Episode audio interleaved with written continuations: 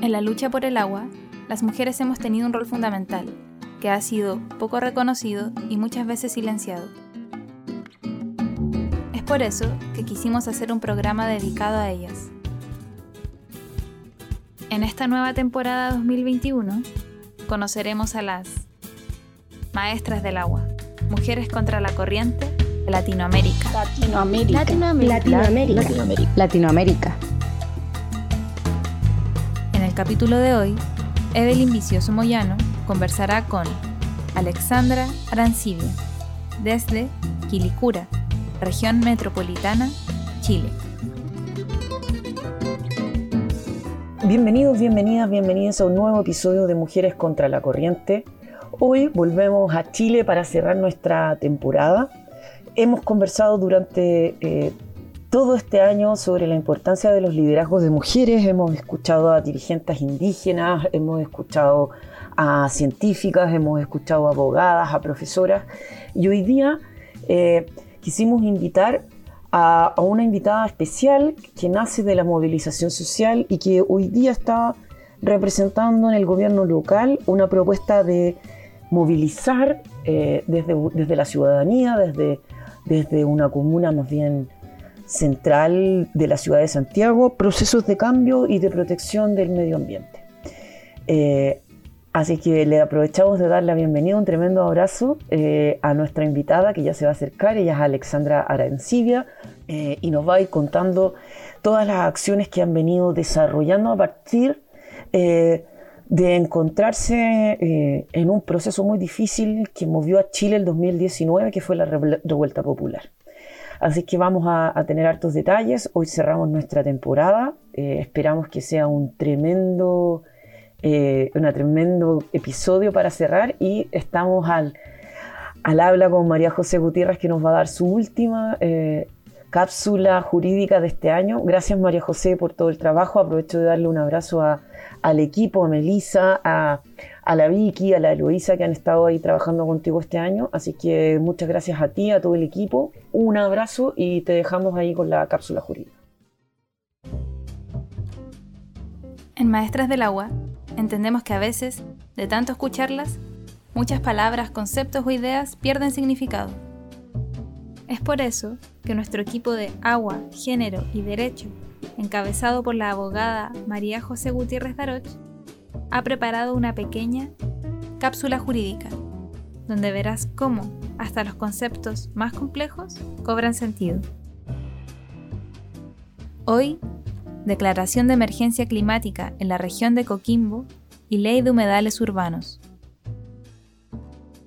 Hola, como les conté en unas cápsulas atrás, en esta segunda temporada de Maestras del Agua abordaremos Chile en tres capítulos, para así poder profundizar en algunos temas que complican a distintos territorios del país. Hoy, en la última cápsula dedicada a Chile, explicaremos sobre los conflictos socioambientales en la zona costera de la región de Coquimbo y vinculándolo con lo que nos comenta la entrevistada de este capítulo, hablaremos también de la ley de humedales el 23 de agosto del año 2021, la gobernadora regional de Coquimbo, Cris Naranjo, anunció la declaración de situación de emergencia climática y medioambiental para esta región. La decisión se basa en una serie de acuerdos y tratados así como la Constitución Política de Chile, al que se suma el Convenio Marco de las Naciones Unidas sobre Cambio Climático, que fue adoptado en 1992, y su protocolo de Kioto, firmado en diciembre de 1997, que compromete a los países industrializados a limitar las emisiones de gases de efecto invernadero mediante políticas y medidas de mitigación. Pero, ¿Qué significa declarar emergencia climática? Declarar emergencia climática a nivel regional implica a grandes rasgos la implementación de un plan de acción que convoque al sector privado, público, la academia y la sociedad civil que incluya una serie de medidas para reducir el impacto del cambio climático y aspirar a la carbono neutralidad. Pese a ser una declaración más bien simbólica, permite empezar a acercarnos a la seriedad con la que se está tomando el tema en el resto del mundo.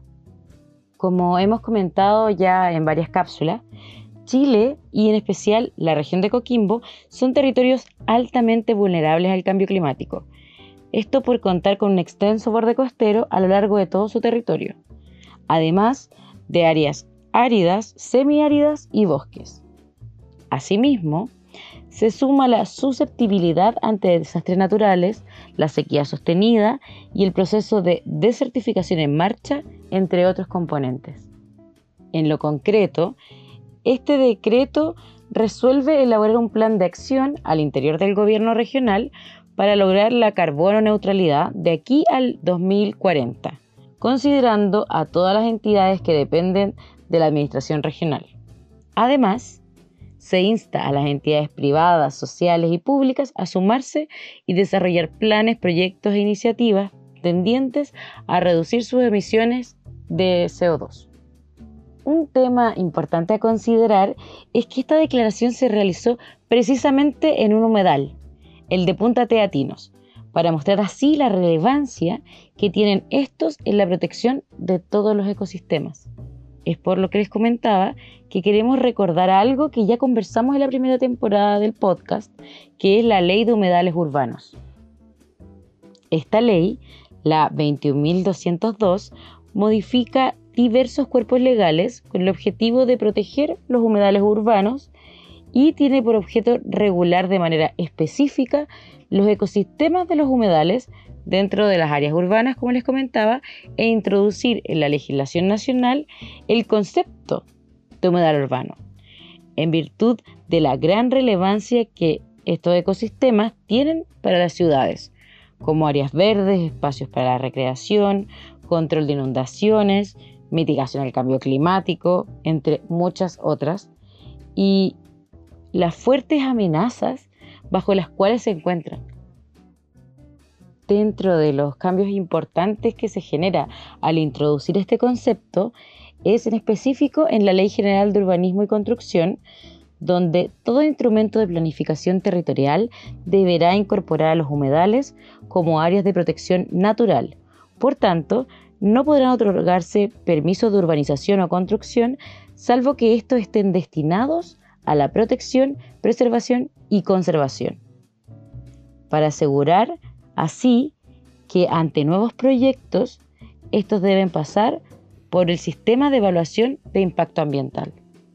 Si bien esta ley representa un avance enorme en relación al cuidado y resguardo de esta parte fundamental del ciclo hidrológico, esta y otras medidas no obedecen a un plan ni se integran a un sistema de gestión armónico, lo que trae como consecuencia mantener la fragmentación del concepto del agua y de la concepción del agua. Esto que les comento que quizás suena un poco técnico, es algo que aprendimos cuando éramos niñas y niños. Nos enseñaron que el agua era parte de un ciclo que se repetía infinitas veces. Entonces, me lleva a pensar cuánta falta de agua vamos a aguantar como ciudadanos y ciudadanas antes de entender que cuando se trata de nuestra vida deberíamos ser los primeros en opinar.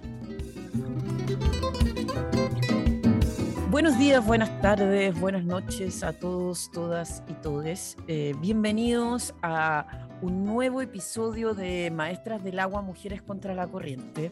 Hoy día volvemos a la ciudad de Santiago, eh, pero a diferencia de otras conversaciones, hemos estado en la zona rural, hemos estado en el cajón del Maipo.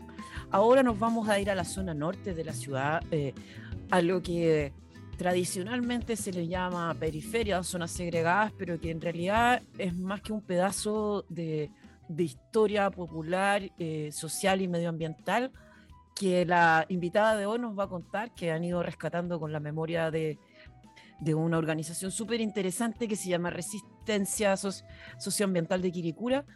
Hoy día tenemos a Alexandra Arancibia Olea, ella es profesora de historia. Fue parte de la, de, eh, la vocalía de medio ambiente en la Universidad de Santiago de Chile, universidad pública. Hoy actualmente es concejala de la comuna de Quilicura y presidenta de la Comisión del plan regulador y medio ambiente en esta instancia, un elemento súper importante para la planificación eh, del territorio local. Y también es parte del movimiento eh, Resistencia eh, Socioambiental Quilicura, como les comentaba, y tiene una vida activista medioambiental bien interesante. Bienvenida, Alexandra, ¿cómo estás? Hola, Eli. Eh, muchas gracias por la invitación al programa de ser parte acá de, mujeres que vamos dando la lucha ahí con respecto al medio ambiente y, y el agua, porque es un tema súper importante. Cuéntanos un poquito de Quilicura. Este, este podcast ha salido en distintos países del mundo. De hecho, tenemos audiencia hasta en África. Eh, entonces, cuéntanos un poquito cuáles son las características de, de Quilicura, eh, cuál es la realidad medioambiental y cómo se vincula eh, la protección del agua en una ciudad como Santiago, que es tan grande y que tiene tantos otros problemas.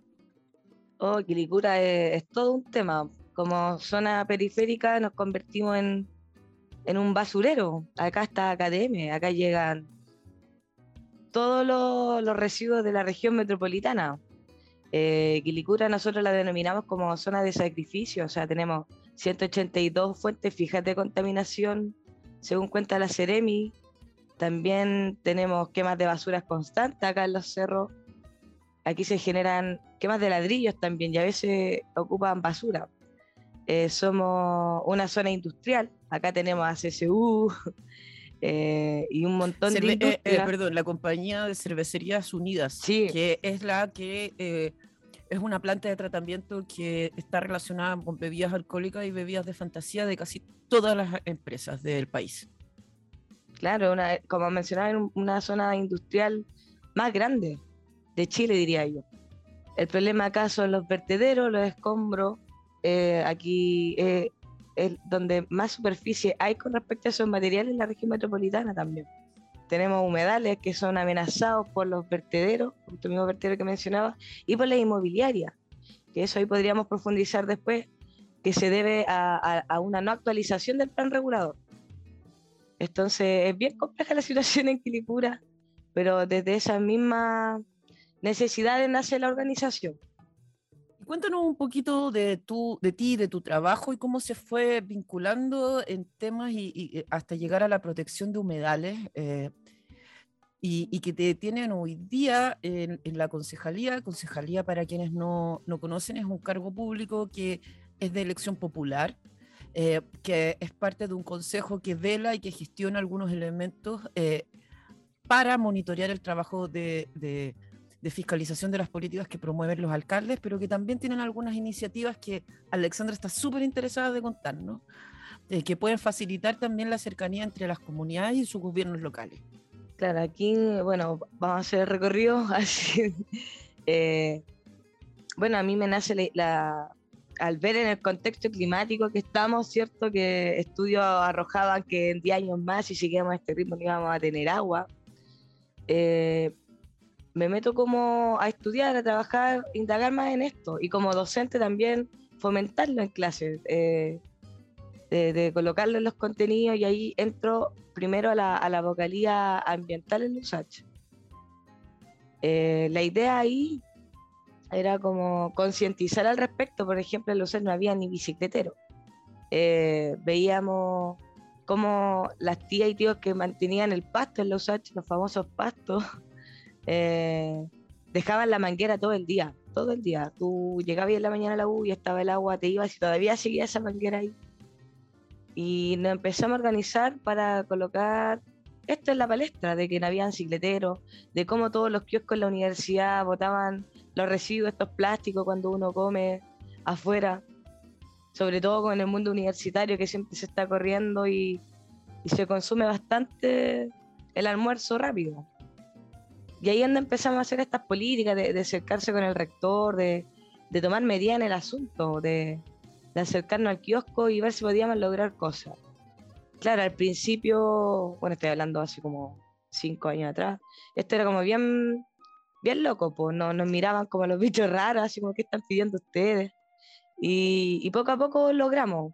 Se colocaron bicicleteros, porque era una realidad que muchos estudiantes llegaban eh, en la torrueda a la universidad eh, se logró que se generaran capacitaciones o cursos a la gente que hacía la mantención de áreas verdes en la universidad.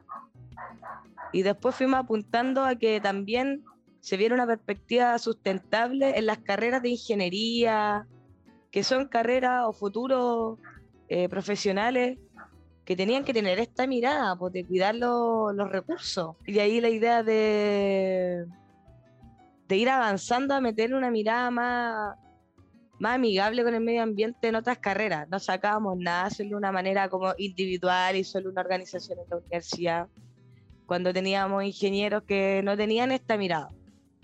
Y eso fuimos logrando. Después de que no nos pescaran, que nos miraban como los bichos raros, después se buscó la ayuda desde la vocalía.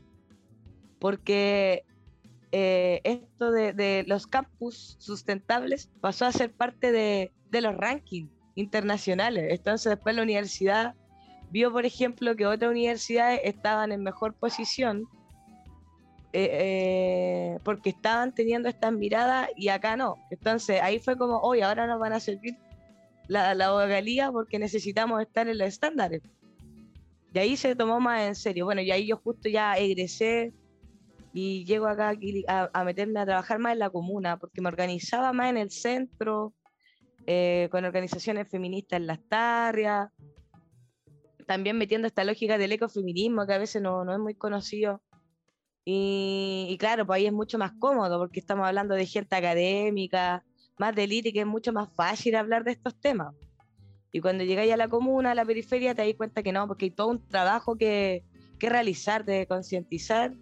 Y llegó el estallido social y, bueno, ahí pude... Eh, Sí, solo, solo comentarle a nuestros auditores, auditoras y auditores que Santiago tiene una particularidad eh, bien, bien importante y que afecta mucho a Quilicura.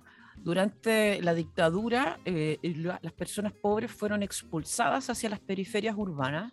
Entonces tenemos, eh, a través de una política de vivienda de erradicación y radicación, y se armaron estos bolsones gigantes de eh, viviendas sociales que hoy día, luego de 30 o 40 años de aplicada la política, tienen muchos problemas de marginalidad, de exclusión, de falta de equipamiento.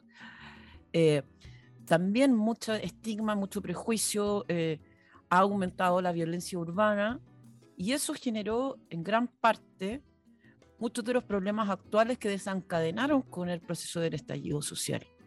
Era una olla de la caldera que quienes trabajábamos en vivienda sabíamos que iba a explotar en cualquier momento. Y, y en ese sentido, eh, conversar sobre estos temas, eh, tú bien lo mencionaste, como muchos problemas medioambientales. Ahora uno puede hablar de Quilicura como una zona de sacrificio, pero es tan invisible ese problema eh, que pasaron muchos años en que nadie, ni autoridades políticas, ni autoridades académicas, se ponen a, estudiar estos temas. Entonces, quiero ahí que nos cuentes un poco qué es lo que pasó, porque efectivamente en octubre eh, hay un estallido social, nosotros vemos hartas fotos de Plaza de Dignidad, pero pasaron muchas cosas en muchos territorios y creo que, que un efecto de eso es tu concejalía, por ejemplo. Sí, sin duda, yo creo que toda la gente que, que, me eligió, yo creo que fue porque la conocí ahí, me organicé con ellos ahí.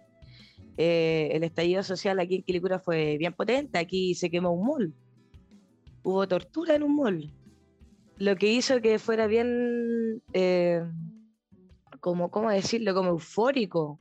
Yo creo que en todo, en todo Chile había como una euforia, pero aquí en Quilicura fue, fue power, se sintió ese espíritu como a querer cambio, pero ahora y también con mucha rabia, ira, que saqueo, aquí se saqueó todos los supermercados, eh, se quemó un banco también, Banco Estado, eh, lo cual fue muy, muy raro porque se quemó el banco en estas mismas protestas del estallido y después vinieron como a limpiar, sacaron, porque se quemó el banco completo y quedó ese terreno. Y ese terreno se convirtió en una toma de organizaciones, donde participé varias organizaciones que, que surgieron de ahí, como APAC, era una, que era Asamblea Popular de Quilicura, eh, y otras organizaciones, bueno, partidos políticos que se trataron de, de, acercar, pero no les fue muy bien. Porque hay que entender que en ese contexto lo menos que queríamos saber era de partidos políticos, porque no habían hecho nada durante estos últimos años después de la dictadura. Entonces había como un, un, rechazo. No, no hubo ningún espacio para ningún militante eh, en esa toma y ahí se generaron varias actividades culturales. Dijimos cine itinerante, talleres de de boxeo, de defensa personal femenina. Vinimos a hablar de, muchas temáticas de derechos humanos, de cabildos respecto a la constitución. Eh, y muchas reuniones culturales que se hicieron que a mí me, llamó la atención que nunca había visto en la comuna. Y dentro de esas eh, reuniones nace una asamblea eh, específica para ver el tema humedales. Y ahí por fin nos pudimos ver las caras, las personas que por muchos años veíamos los humedales, queríamos hacer algo porque veíamos cómo se rellenaban, de que eso podía ser un, buen espacio para la comunidad, pero nunca nos habíamos como juntado, ver el tema de una manera más, más política, más de, organizarlo. Y desde esa asamblea eh, presentó Marco, Marco Arellano, que que ahora es constituyente. Eh, él hace una exposición, pero majestuosa, de los humedales. Ya él venía peleando por el tema de una planta. Mira, antes del estallido había un problema aquí, una planta sanitaria, una planta de caca, que era del 2018. Entonces, eh, Marco fue como un dirigente respecto a ese tema y viene y presenta el tema de los humedales de una manera súper técnica, como las funciones que tienen los humedales con respecto a la tutora, de cómo limpian el aire, eh, purifican el agua. Y, de ahí no nos soltamos más. Ahí con el, con el marco levantamos la organización, Resistencia Socioambiental. Pudimos, como mencioné, por primera vez vernos las caras a las personas que estábamos interesados en este tema en la comuna. Y ahí nace esta organización que, que nace con la idea número uno de defender los humedales. Eh, número dos, de informar a la comunidad, porque muchas eh, vecinas y vecinos no tenían ni idea que habían humedales o para qué sirven los humedales, como que pensaban que eran potreros. Entonces ahí nosotros vinimos con esa labor como ecoeducativa, de, de con tríptico, ir casa por casa, eh, cercano a las juntas de vecinos, hacer stand, hicimos mucho stand, fuimos a los colegios, eh, hicimos un carnaval, que yo creo que eso fue uno muy, muy útil porque llegó mucha gente, invitamos a todas las organizaciones de la comuna, eh, donde eh, actores y actrices iban con, con zancos, ¿cierto? Disfrazados, hicimos una garza gigante, un corpóreo, que todavía la tenemos, que es nuestro símbolo. De hecho, cuando fuimos a bajar al marco, vamos a protestar a la Plaza de Dignidad, vamos con la garza. De hecho, salimos el lunes que nos pusieron ahí como la garza irreconocible, porque estábamos apoyando ahí el proceso constituyente. Y, y, ha dado resultados, pues después de dos años, tres años estando en esta, de, de, ir a la, a, la, a la villa, de fomentar, de hacer live, de, la hemos hecho todas, y, y, sobre todo presionar a la institución, yo creo que esa fue nuestra gran labor en la municipalidad, porque había un negacionismo. Cuando se iba desde la organización a la dirección de, bueno, aseo y ornato primero, hablar del tema de que necesitamos apoyo para la protección y empezar a regular el tema de, los de los vertederos y que vieran los humedales. Eh, de, la municipalidad, de la municipalidad nos decían, ¿qué humedales? ¿De qué están hablando ustedes? Esos son potreros, están perdidos. ¿De, de qué están hablando? Bueno, yo ya estaba acostumbrada a esto, como te hablaba en los de quedar como, como los locos, los hippies que están pidiendo cosas utópicas. Y no, pues uno va demostrando que no es utópico, que es súper real. Y, y bueno, le exigimos a la municipalidad que tenía que hacerse cargo de esto. O sea, los vertederos por normativa tienen que fiscalizar el municipio, el DOM, las multas correspondientes y si es mucho, hacerlo, lo, juntar los antecedentes y mandarlo a la Seremi.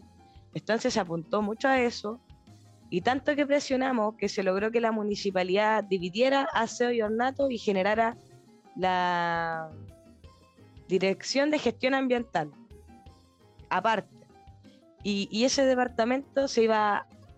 a centrar en medio ambiente como tal, los humedales. Y ahí nosotros presionamos a que tenían que generar insumos para la declaración de humedales urbanos de la ley 21.200. Eh, y lo logramos, pues. Eh, trajimos a la Universidad de Chile con otras organizaciones también ambiental que empezaron a surgir. Eh, juntamos los antecedentes que pedía la declaratoria, que, que, era un trabajo bien extenso. O sea, la declaratoria te pide que tienes que tener toda la flora, eh, registrar la flora y fauna, generar los polígonos, eh, estudios de, de, suelo, diagnóstico de, de, por qué generar ahí humedales que se reconozcan. Y lo logramos, porque Licura declaró eh, los humedales el primero más grande de la región metropolitana y el segundo más grande a nivel eh, nacional. Eh, de hecho, mira, te voy a dar el dato exacto porque para no mentir con los datos, porque había cambiado, 468,3 hectáreas de humedales urbanos. Entonces, ya la municipalidad ya no podía negarlo. O sea, si el ministerio lo reconoció, para nosotros fue ganada. Eh, bueno, y a partir de, muchas discusiones nace la necesidad de, entender que no nos podíamos quedar solamente con la calle informando de que esto tenía que ver con, normativas, con leyes, de que eh, tuviera protección en nuestro territorio. Eh, y ahí nace la idea de, potenciar en la organización al marco como constituyente y, a mí como concejal, siempre con la lógica de, generar instrumentos eh, para la protección del medio ambiente.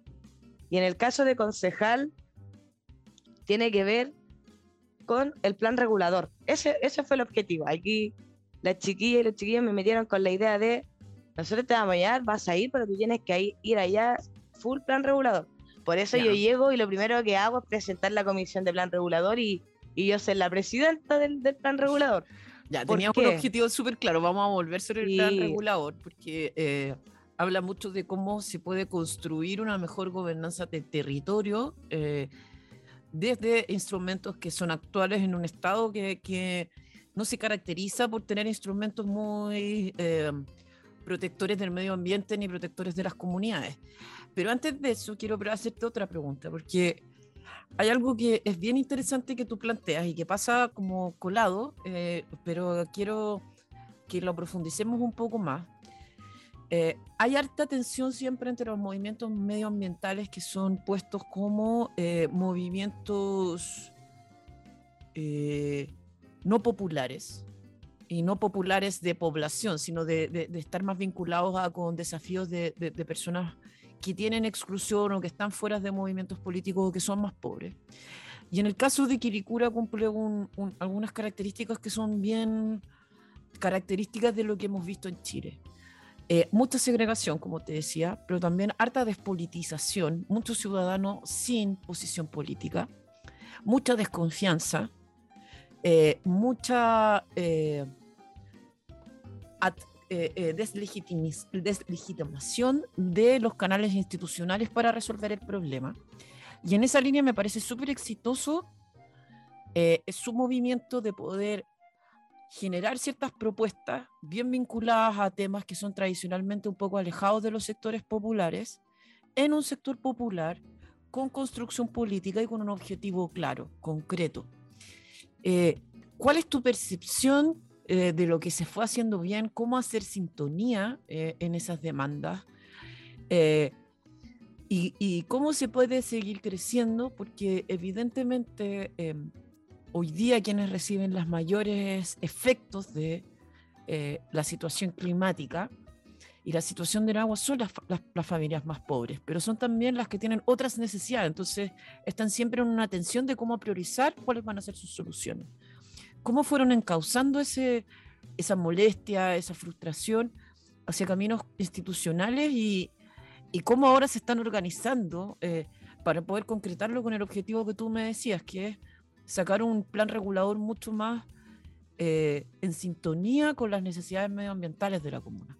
Eh, sí, de hecho ha sido un trabajo en Quilicura. Yo me gusta harto cómo se ha dado acá en la comuna porque hemos generado un ejercicio. Como te mencionaba, yo creo que el tema, antes que el humedal, ¿eh? yo creo que venía con el tema de la planta de aguas servidas.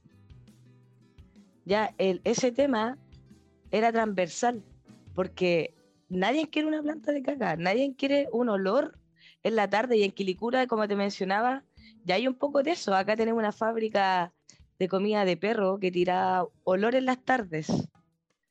Eh, hay, una, había una, hay una chanchería al final de una calle importante acá en la comuna que tenía olor.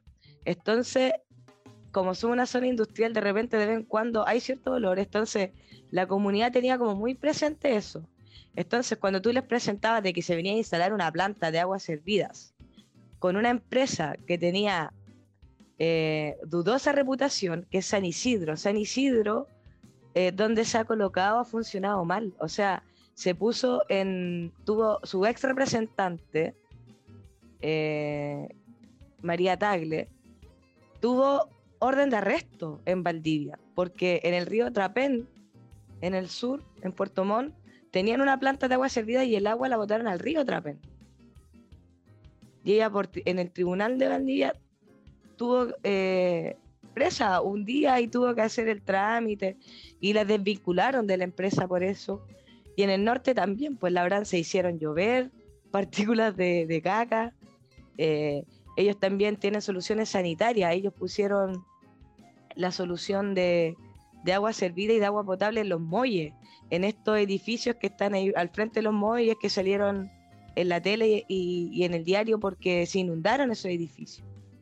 Entonces, cuando tú le mencionáis eso a los vecinos, les decís, oiga, va a venir una empresa a colocarle una planta de caca con estas características, obviamente el vecino, no, pues yo no quiero eso.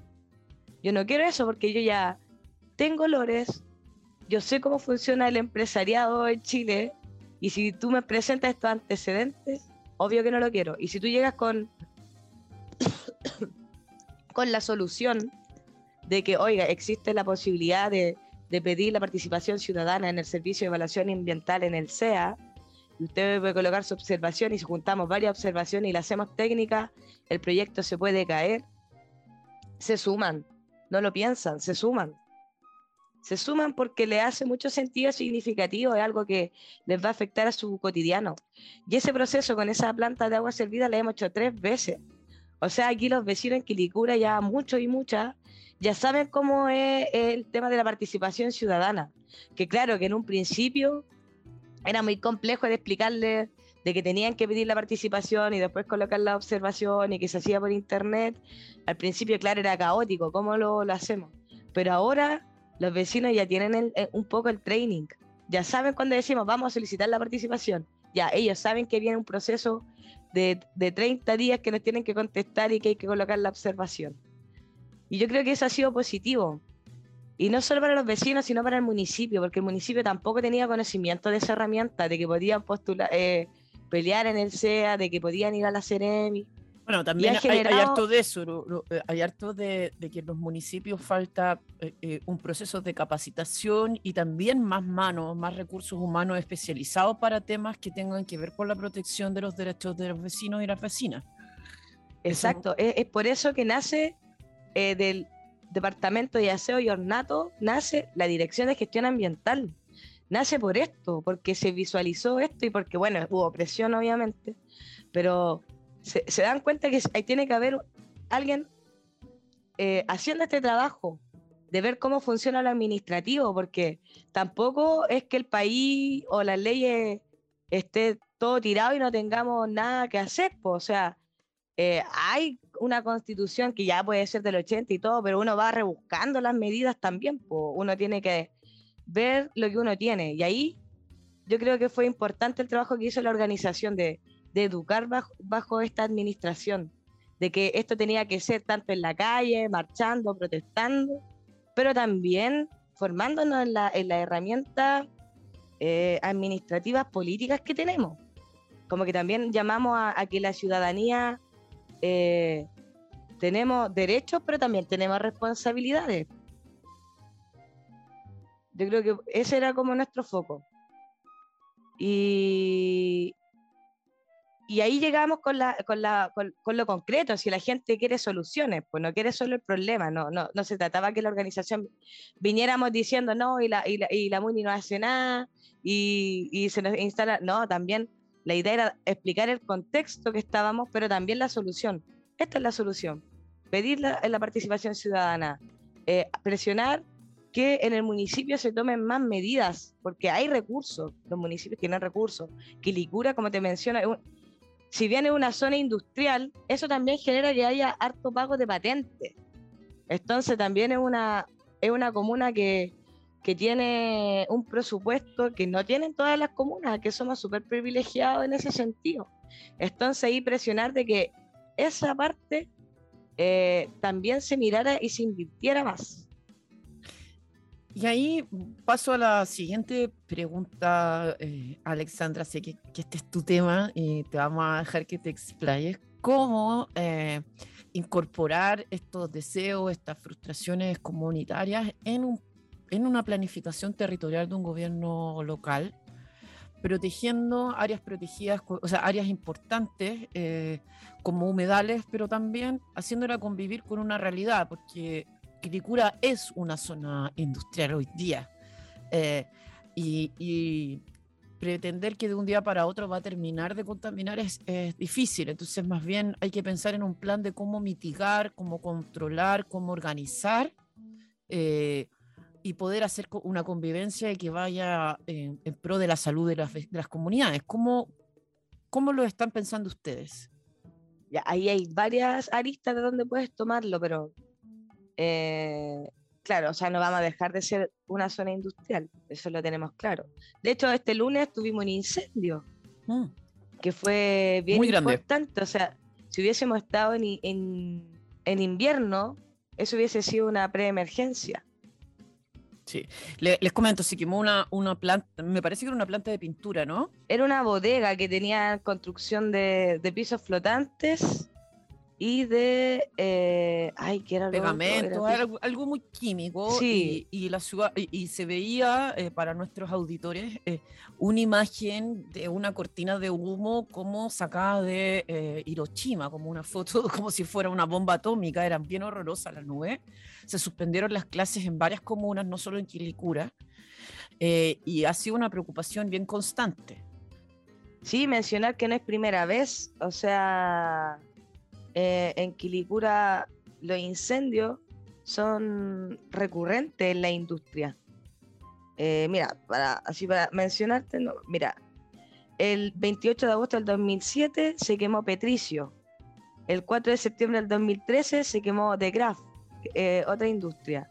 El 17 de noviembre del 2014 se quemó Panimex. El 31 de agosto del 2016 se quemó Trendy, y que ese fue un, incendio que, fue muy complejo para los bomberos, que estaban así muy asustados porque no podían controlarlo. El 12 de julio del 2017 se volvió a quemar Panimex. El 19 de, agosto, de enero del 2018 eh, eran tres bodegas con químicos que se quemó. Y ahora el 29 de noviembre del 2021 se quemó Grupo Revex, que es esta empresa que estamos hablando. Entonces, eh, todos los años o año por medio nos quemamos acá en Quilicura por industrias. Eh, y por eso nosotros nos, denominamos una zona de sacrificio, o sea, con todo lo que te he mencionado, zona con más vertederos, llega toda la basura, nos quemamos, eh, nos tiran relleno arriba de los humedales para hacer eh, inmobiliaria, tenemos focos de quema de, de basura. Entonces, ¿cómo todo este contexto lo, le damos solución, como me preguntabas tú, desde el municipio? Se puede, pues se puede, pero hay que gestionar, hay que gestionar. Por ejemplo, con respecto al incendio, que es un tema que le mencioné a la alcaldesa en el consejo anterior, es responsabilidad del municipio porque es el DOM el que tiene que fiscalizar a las empresas que cumplan con la ley de eh, urbanismo y construcción.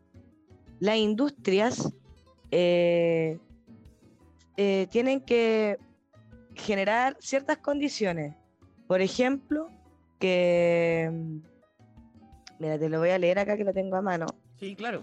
para eh, ir complementando también, la DOM, para quienes no lo conocen, es la Dirección de Obras Municipales, es el ente encargado de velar por las construcciones, los proyectos inmobiliarios, es una, una de las oficinas de, de, cargos de confianza donde el, el, director de obras no está designado necesariamente por el alcalde, no necesariamente es un funcionario de, de confianza, supuestamente es una oficina técnica, pero que está frustrada harto por, eh, por presiones privadas, por la importancia de las tomas de decisiones que hacen a nivel local. Claro, pues en el fondo el la DOM tiene el objetivo de que las normativas de construcción se cumplan. Y por ejemplo, la ley de Ordenanza General de Urbanismo y Construcción exige a las empresas de estas características industriales contar con muros divisorios que resistan al fuego por periodos de 60 a 120 minutos. Y la ley orgánica municipal dice que es eh, responsabilidad del DOM fiscalizar. Entonces, ese fue un llamado que se le hizo a la alcaldesa, por ejemplo, ¿por qué no estamos quemando eh, todos los años, año por medio, si hay una normativa que dice que tiene que haber cierta construcción? El DOM está haciendo la pega y ahí quedaron así como, no sé, lo, vamos, vamos a, a, indagar. Entonces es una medida, por ejemplo. La otra tiene que ver con el plan regulador, como mencionaba. El plan regulador es agarrar el mapa de la comuna, ¿cierto? Y definir eh, los usos de suelo. Vamos a decir, ya, esta zona va a ser industrial, esta zona va a ser eh, de equipamiento. En la, zona de equipamiento tiene que ver con eh, hospitales, sedes. una consolidación de, colegios, una, ciudad, una ciudad, que permita que las personas puedan desarrollarse de manera con una calidad de vida mínima, un buen colegio cercano, equipamientos básicos, una buena, área verde. Polideportivo, claro. Está la zona de área verde, eh, zona residencial. Bueno, entonces lo que se hace en el plan regulador es agarrar el mapa de la comuna, ¿cierto? Y designar los usos de suelo. Eh, no es como una varita mágica, pues no es porque diga área verde se va automáticamente a transformar en, en una plaza o en algo, sino que solo define el uso de suelo para eh, que se, las normativas con respecto a ese uso de, suelo se puedan cumplir. Por ejemplo, en una zona de área verde, tú no puedes construir vivienda, porque área verde. Eh, y eso, el uso de suelo no, no, tiene que ver si el terreno es privado o público. Por ejemplo, los humedales son privados, todos esos terrenos son privados y nosotros apuntamos a que sean reconocidos como área verde para darle una doble protección. Está, ¿cierto? Está 628 eh, hectáreas reconocidas por la ley de humedales, pero sobre ella le queremos colocar el uso de suelo, eh, o sea, perdón, como están reconocidos como humedales y queremos darle una doble protección también reconociéndolos como área verde. Mil hectáreas, eso es lo que apunta la imagen objetiva. ¿Y, por qué eh, Alexandra, no se puede proteger solo como como un humedal y si no también hay que protegerlo como un bien nacional de uso público, como un área verde. ¿Cuál es la, eh, eh, el peligro que están eh, sufriendo esos pequeños ecosistemas? Claro, la idea de, de, generar esta doble protección es, bueno, una porque la ley de humedales urbanos reconoce nomás, pues reconoce como humedales, pero no protege. No, no hay una obligación del Estado a colocar recursos, a darle una reparación a los humedales y el terreno, como mencionaba, es privado. De hecho, ahora están en amenaza, o sea, cuando nace el reconocimiento del humedal, ¿qué hacen los dueños? Los dueños colocan una reclamación, van a, eh, en el plazo que tienen, van y, de forma jurídica ellos dicen, no, estos terrenos no son humedales. Ellos están apelando y están secándolo. O sea, el estero, las cruces que alimenta este humedal, eh, tienen corte, le están haciendo zanja, porque quieren secarlos porque a los dueños le conviene más vender estos terrenos a la inmobiliaria que de generarlos como humedales. Obvio, hay una eso es súper importante, eh, eh, porque es un negocio, suelo, suelo escaso, pero aquí hay que tener una mirada más de mediano y largo plazo. ¿Por qué son tan importantes los humedales en esa zona para ustedes y, que han logrado tener esta, este relato de protección que, que les ha han logrado instalar temas medioambientales en un espacio muy difícil.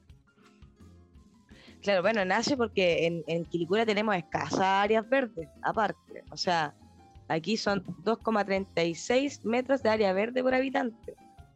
Cuando la OMS te recomienda 8, hay comunas de, como Vitacura que tiene 25. Eh, es uno de, de, los indicadores que más muestran la desigualdad. Eh, y cuando hablamos de área verde, no necesariamente son áreas verdes consolidadas, pueden ser básicamente espacios café que están ahí para, para construir. Eh, pero también hay un tema de protección del suelo con los humedales. Eh, me imagino también que hay una, una visión de, de, cuidar el agua. Eh, eh.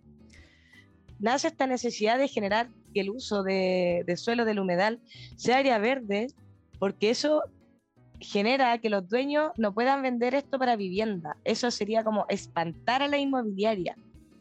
Porque acá en Quilicura hay que entender, me faltó mencionar esto, que a lo mejor esto le va a dar sentido a todo que el plan regulador en Quilicura, el actual, el que tenemos ahora, es de 1985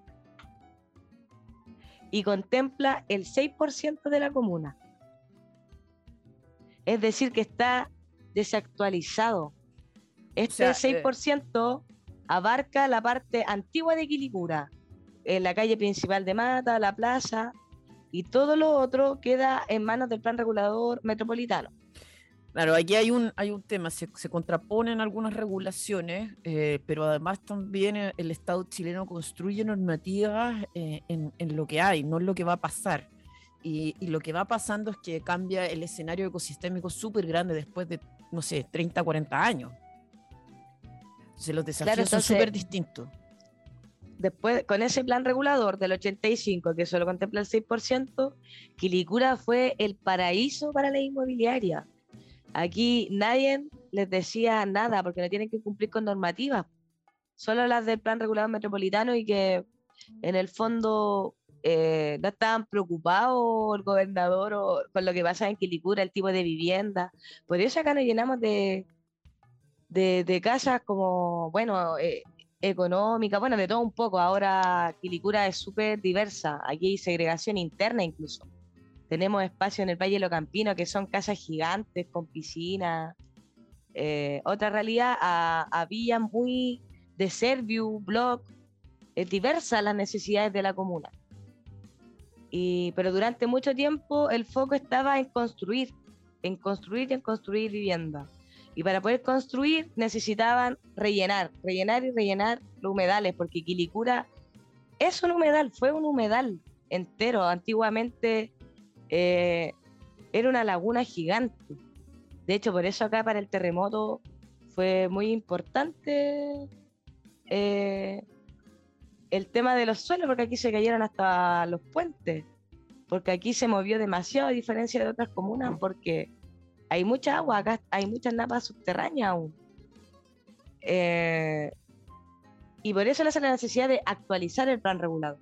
Actualizarlo porque esa es la manera en que podemos definir dónde queremos que construyan, dónde queremos eh, áreas verdes, eh, la protección de los humedales, porque si no hacemos eso, los humedales se ven como tentativos para la inmobiliaria. Sí, pues está bien duro ahí. Bueno, y bajo todas estas problemáticas, nace esta idea de que tenía que ver alguien de la organización que fuera concejal, que viera el tema del plan regulador, que viera que estas normativas se cumplieran y, bueno, y por qué no también de, ayudar de, colocar los temas de las problemáticas sociales que se dan en la palestra. Y eso es lo que hemos hecho. Por ejemplo, cuando nace el tema de las comisiones, eh, yo voy directamente al plan regulador porque acá han habido tres intentos de, de actualizar el plan regulador. Del 85 hasta ahora han habido tres intentos y siempre se han caído y es porque pasa mucho interés de por medio. Estamos hablando de, que hay intereses bien importantes, estamos hablando de, terreno, estamos hablando de que los dueños de, los terrenos de humedales no es... Eh, no son personajes así nomás, estamos hablando de los Pérez Yomans, de los Iracheta, que tienen contacto directo con, con gente de la UDI, de la DC, y que no han hecho este tipo de trabajo solamente en Quilicura. Entonces estamos hablando de, personajes bien importantes que hay que darle resistencia. Y, y, no es raro que se hayan caído los proyectos antes, sobre todo como con la falta de información. Y es por eso que nosotros salimos como a informar todo esto, pues de que hay intereses económicos, de que acá la herramienta es el plan regulador, de que el municipio sí tiene las facultades y los presupuestos para ir avanzando en estas medidas. Y eso es lo que hicimos, pues peleamos con la comisión de plan regulador de que fuera aparte, porque esta pertenecía a la comisión de viabilidad y tránsito. Y yo digo, no, no puede estar en esa misma comisión. Esto tiene que ver una comisión específica, porque es muy importante debido al contexto que está Quilicura, porque no tiene que ver solamente con tránsito, no se puede ver solo desde una manera urbanista, sino que tiene que mirarse de una manera ambiental también. Y que la comunidad ha dejado muy en claro que le interesa y la ha dejado claro tanto protestando en las calles como eh, en su elección.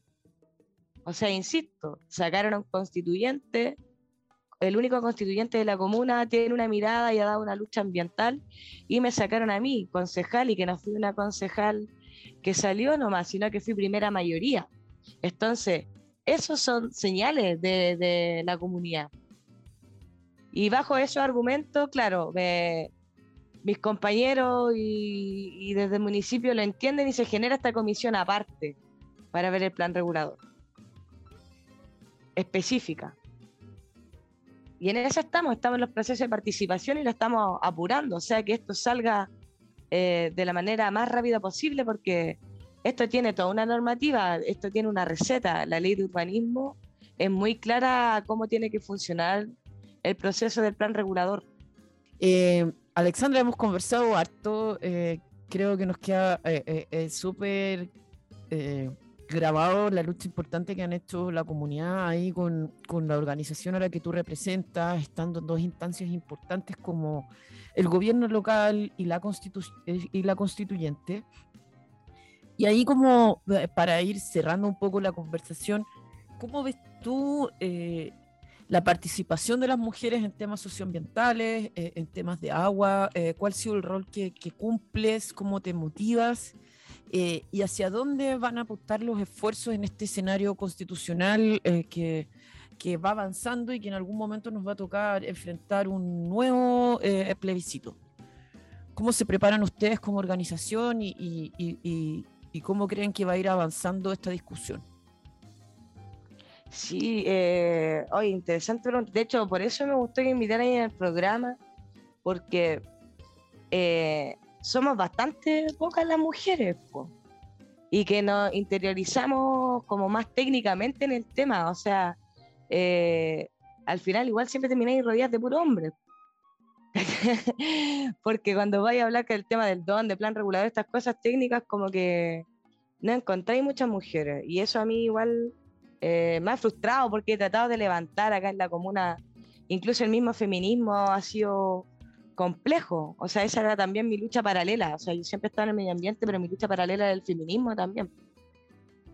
Eh, sin embargo, en la comuna le he visto con bastante frustración. Acá se han levantado organizaciones feministas, pero eh, no son constantes o no avanzan del círculo de mujeres o no avanzan en lo teórico, sino que se quedan como en la solidaridad, que, claro, que yo también apoyo, pero no nos podemos quedar ahí, pues, y ese es el llamado que hago, que nosotras también tenemos todas las, facultades y, la potencialidad de, dar discursos también más, más profundos, más profundo, más desde lo teórico. Eh, yo invito también a, a mis vecinas a, a, involucrarse jóvenes, que eso es lo que más me frustra, de que hay muchas jóvenes que claro, que, que uno ve que va a las marchas y todo, pero se quedan en eso. Y, esto es un discurso, una posición, de hecho el mismo feminismo tiene distintas líneas teóricas o posicionamientos, ya sea de clase, liberal, y siento que falta mucho al respecto. Y cuando avancemos en eso yo creo que podemos avanzar eh, al medio ambiente también. Y ahí he tratado de, hacer como malabares y de, de incluir, de, de fomentar a las mujeres que han aportado, porque eso es lo, que me da, más rabia, yo creo que en la organización han aportado muchas mujeres, tuvimos profesoras. De hecho, todo este tema de los carnavales que te estoy diciendo, que todas estas batallas de, de ir a las juntas de vecinos, ¿quién las gestiona? Mujeres. La de la junta de vecinos es una vecina, típica vecina de 60 años, que está metida ahí en la MUNI y, que sabe y te da el espacio.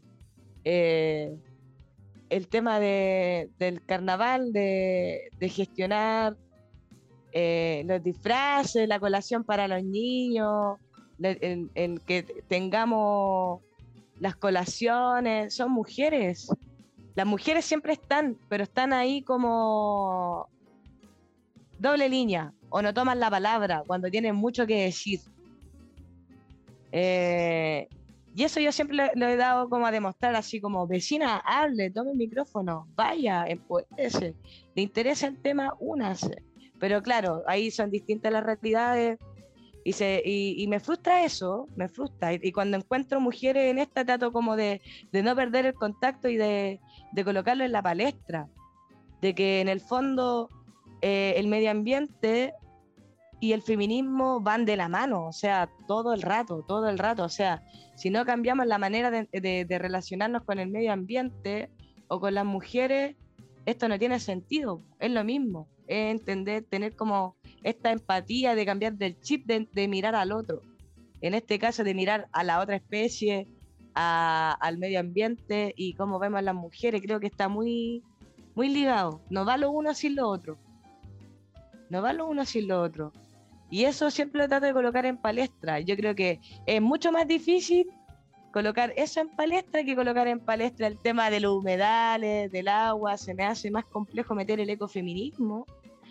Y eso uno lo mete como, eh, pucha, yo dando, tratando de, dar el ejemplo en el fondo, de levantar esta instancia y de empoderar a, a las compañeras que entran, de dar el espacio también que ahí uno tiene que estar, eh, ojo, con el micromachismo, de, que pasa muy sutil en las organizaciones. Yo igual soy pesada con eso, eh, bosqueando al constituyente también ahí como, oye, tú vas con el medio ambiente, pero ojo ahí cómo tú te relacionas con las compañeras constituyentes también, pues, porque tú me representáis, pues yo me la jugué por ti, yo podría haberme la jugado por mujeres, porque habían, pero confío en ti porque he visto tu trabajo, entonces tú también tienes que incluirla. ¿Cachai? Que incluirla, tenés que tú también eh, cambiar el chip. No me sirve que, que, en la misma organización tengamos miradas medioambientales, pero no miremos a las compañeras, pues así no me sirve, así no me sirve.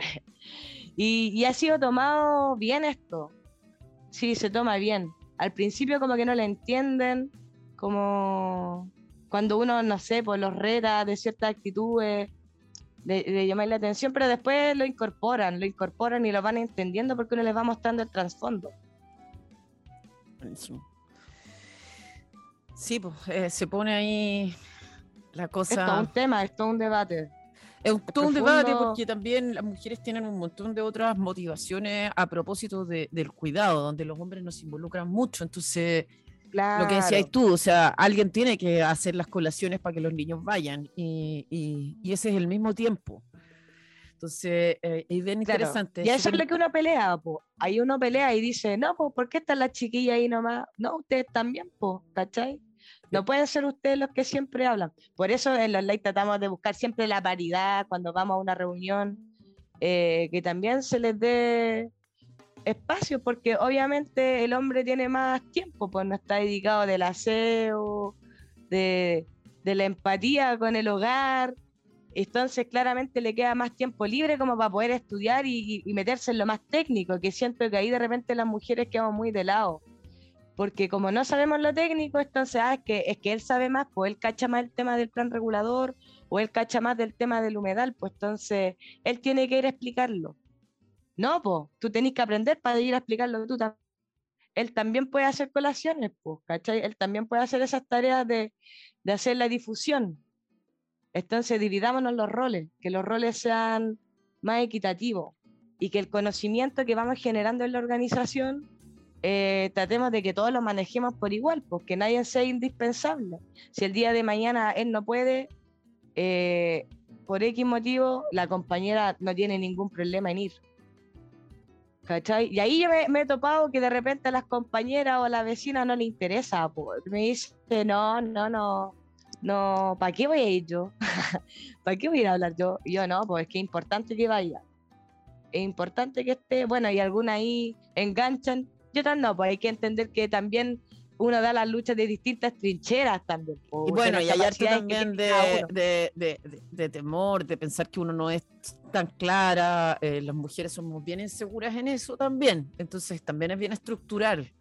Eh, eh, esta capacidad de ponerse a hablar, las que somos más puntudas como tú o como yo, sabemos que hay otras que les da vergüenza y que, y que hay que facilitar esos espacios para que puedan expresarse. Claro, porque se ejercita, pues si nadie llega de un día al otro como a exponer y, empoderarse, eso se va ejercitando, uno va aprendiendo de los errores también, o, y vaya ejercitando el cómo decir, el ser, es que eso es como yo creo, ahí por el feminismo yo, pues de, de, liberarte, pues si yo pienso esto y estoy concuerdo con defender esta postura medioambiental, tengo que decirla, pues como sea, y, y, hay que soltar esos miedos, pues entonces por eso me gusta hacer ese ejercicio, porque lo empoderáis, la empoderáis, vais viendo de que, de que es posible, o que lo hagan desde su, desde su trinchera. Por ejemplo, yo tengo una compañera, la Nieves, que es de la organización, que es mi partner, ahí estamos tratando siempre de levantar el ecofeminismo. Eh, la Nieves como que no le gusta mucho este lo técnico, como que yo al principio así como, dale, si estudiemos, juntémonos, y, y tú también tenés que manejar estos datos técnicos. Y la nieve lo maneja, pero ella lo hace de una manera más artística. La nieve es más artística, le gusta el arte. Entonces ella lo hace como va al colegio y genera eh, espacios de, de, mostrar la problemática del humedal a través de, de, una obra o desde un cuentacuentos. Sí, bueno, hay que facilitar esa comunicación también para, porque son debates a veces muy técnicos y en realidad es complejo también pero lo hace, pues lleva eso técnico, porque ahí después llega, no sé, pues yo, yo te compañero, pero ella da todo el escenario y lo muestra, pues entonces yo apunto a eso, de que las mujeres de, la trinchera, de que no sea cómoda, avancemos. Porque de, verdad, esta, de, repente para mí ha sido muy eh, complejo, me lo cuestiono bastante, porque estoy en política, porque he estado en organizaciones y soy feminista y he visto de repente que no es por sororidad nomás, pues para mí, yo soy clara, para mí no todas son compañeras. No todas son compañeras. Porque no porque soy mujer, tu discurso eh, es correcto, digamos. Y lo digo por, por temas políticos aquí internos en la comuna, pues yo he visto como eh, mujeres que boicotean estas luchas ambientales incluso. ¿Cachai? Diciendo que siempre les he dado el espacio, por ejemplo, eh, de llamar a rechazar el plan regulador, a no estas mil hectáreas, o de que en el fondo de, acusar de que una tiene posición política porque te relacionas con ciertos eh, personajes hombres, y es como, no, eso es de validar toda la pega y, el enfoque que, hemos hecho las mujeres desde la organización también. Yo no, no porque me haya involucrado con ciertos círculos políticos de hombres, eh, eh, soy concejal ahora yo tengo un trabajo de antes y si la gente votó por mí, no votó por mí porque me relacionaba, sino votó por mí por la manera en que yo trabajo, por la manera en que yo colaboro. Entonces, ¿cómo me enfrento yo eso como mujer feminista contra otra mujer que también es política? O de repente la misma alcaldesa y otras compañeras concejales que hemos debatido eh, bien, bien fuerte por, por la poco coherencia que hay en el feminismo, pues como que siento que de repente queda mucho eslogan y en esa misma línea, ¿qué podemos empujar en la constituyente para, para poder facilitar las barreras de entrada de mujeres y proteger los derechos humanos al agua? Y aquí te, aprovecho y te, lanzo, te dejo abierto el minuto de confianza para que eh, nos digas qué es lo que qué podemos hacer, cómo lo ves tú. Yo lo veo positivo, o sea, por lo que he visto, en la constituyente la, el feminismo igual es tema, y las mujeres que están ahí comprenden esta mirada que te estoy mencionando yo, desde lo teórico, de estas diferencias, de ver la complejidad que tiene el tema. Eh, y eso está relacionado también a un feminismo como formado, informado, a contemplar las miradas de los pueblos originarios, porque tiene que ver cómo miramos el medio ambiente también.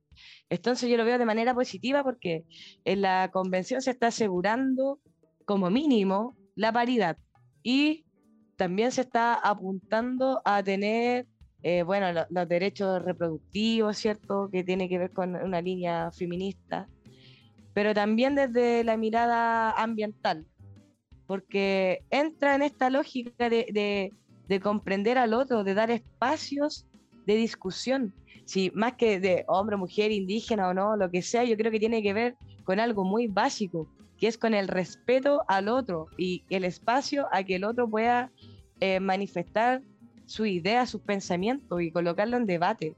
Como que siempre en la política se ve como el debate o la pelea como algo que evitar, como que siempre se busca, yo lo veo incluso desde el municipio, como que no, que no, que la gente no nos vea discutiendo, que el consejo no discuta con la alcaldesa, que los constituyentes no discutan con los otros constituyentes porque la gente quiere paz y no, pues la política es debate, no podemos, eh, el, problema siempre va a estar. Eso es la, el, eh, eso es la política. Pero yo creo que sí, yo estoy de acuerdo ahí contigo. No hay un el problema no es la discusión, el problema es cómo nos ponemos de acuerdo, cómo avanzamos. Claro, exacto. Y, el cómo discutimos también, pues hay distintas maneras de discutir. No es lo mismo gritándote y tirándote, eh, no sé, descalificando. O lo que está de moda instalar cerros de, de mentiras y fake news para poder eh, eh, eh, ganar la pelea en vez de poner los intereses del colectivo por delante. Exacto, cuando en el fondo, en el cómo está la clave, en que esto se tiene que debatir de una manera formada, insisto, técnica y argumentos, como respetar al otro. Entonces, al respetar al otro, yo ahí qué respeto? Respeto a la naturaleza, respeto el derecho al agua, respeto a las mujeres, respeto a los niños y niñas también. Entonces yo creo que va por ahí. Y yo la constituyente eh, la veo bien en ese ámbito. Si yo creo que estaba funcionando bien la constituyente, a mí lo que me preocupa es el trabajo que hablaba recién, pues, de las fake news, de desvalidar el proceso y de no eh, potenciar el proceso. En el caso de mi comuna, por ejemplo, que yo le he debatido con la alcaldesa acá, es que he, visto con bastante debilidad eso. Acá en la comuna no, no, se ha, no se ha colocado todas las fuerzas a generar cabildo o ocupar las páginas de, de la municipalidad a enfocar a lo que está pasando en la constituyente, que son cosas que debería hacer el municipio, por ejemplo, porque eh, estamos en el contexto. Es un proceso importante. Es importante y que lo están desvalidando. O sea, las noticias jamás le dieron importancia al contenido político. Exacto. Eh, ahora vamos ya terminando, Alexandra, hemos conversado de hartos temas, seguro nos vamos a seguir encontrando, eh, tengo muchas ganas además de ir a conocer las visitas que hacen al humedal, espero que, me puedan invitar. Sí, obvio. Sí, pues para que no nos perdamos, pues como hablamos recién, somos pocas las mujeres, hay con un enfoque feminista en esto, así que hay que seguir potenciándolo. Así es, y en esa misma línea, darte un minuto de, de, confianza para que puedas eh, cerrar la entrevista. Hemos tocado un montón de temas y, bueno, invitarte a, lo que hacemos siempre a nuestras invitadas que nos recomiendan una, una canción de algún artista que, que, tú admires. ¿Sabéis que voy a seguir con el tema porque me sigue dando vuelta? Esto ya es como un rollo mío, esto ya no es tan político, pero este rollo de que a las mujeres nos sigamos empoderando, que nos sigamos metiéndonos eh, en los temas técnicos también, yo de, verdad, eh, en, mi praxis política y de, organización, siempre he visto que quedamos relegadas porque no manejamos eso, pues yo creo que tenemos todas las capacidades y, y hay que disputar esos espacios hay que disputar esos espacios, hay que estar más presentes y hay que ser más conscientes eh, que para el medio ambiente y para el feminismo eso es positivo. Y no tenerle miedo al debate, no tenerle miedo a la constituyente, de que hay que seguir validando el proceso y seguir fiscalizando, de, que no nos durmamos y que sigamos encontrándonos. Eso quería mencionar. Y bueno, y si hay gente de Quilicura escuchándome, que esté atento al plan regulador que se viene en las jornadas de, de participación y, podamos tener esas mil hectáreas de área verde. Son mil hectáreas de área verde, son mil hectáreas que nosotros en un futuro la estamos proyectando para que sea un santuario de naturaleza, un parque y, aumentar las áreas verdes en la comuna, no porque seamos periferia, ¿cierto? No vamos a tener eh, espacios de, de expansión, espacios bonitos donde poder ir y contemplar la ave. Aquí hay garza, aquí llegan 84 especies de aves. Eh, y eso, pues, y muchas gracias por la invitación y de verdad esperamos que nos sigamos juntando. Nos encontramos pronto, mucho éxito, eh, éxito con el desarrollo del plan regulador y un abrazo a tu organización, a, tu movimiento y sigan ahí creciendo y generando conciencia ambiental.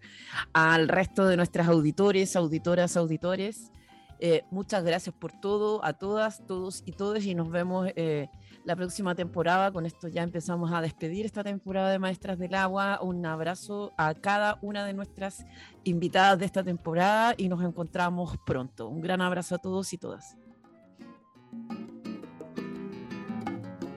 Maestras del Agua es un podcast realizado por el Área de Agua, Género y Ciudadanía de Fundación Nehuanco, en colaboración con la Fundación Heinrich Böll. Este 2021 nuestro equipo está integrado por Evelyn Vicioso Moyano, en coordinación y conducción, María José Gutiérrez Daroche, Eloísa Parra Marín, Victoria Cruz Amigo y Melisa Tapia Araya en el equipo de Agua, Género y Derecho. María José Fierro Ducazú en Agua y Seguridad Alimentaria. Y Mariana Pinto Nieto, Javiera Parra Leiva y Camila Espinosa Gaete, en comunicaciones y postproducción de sonido.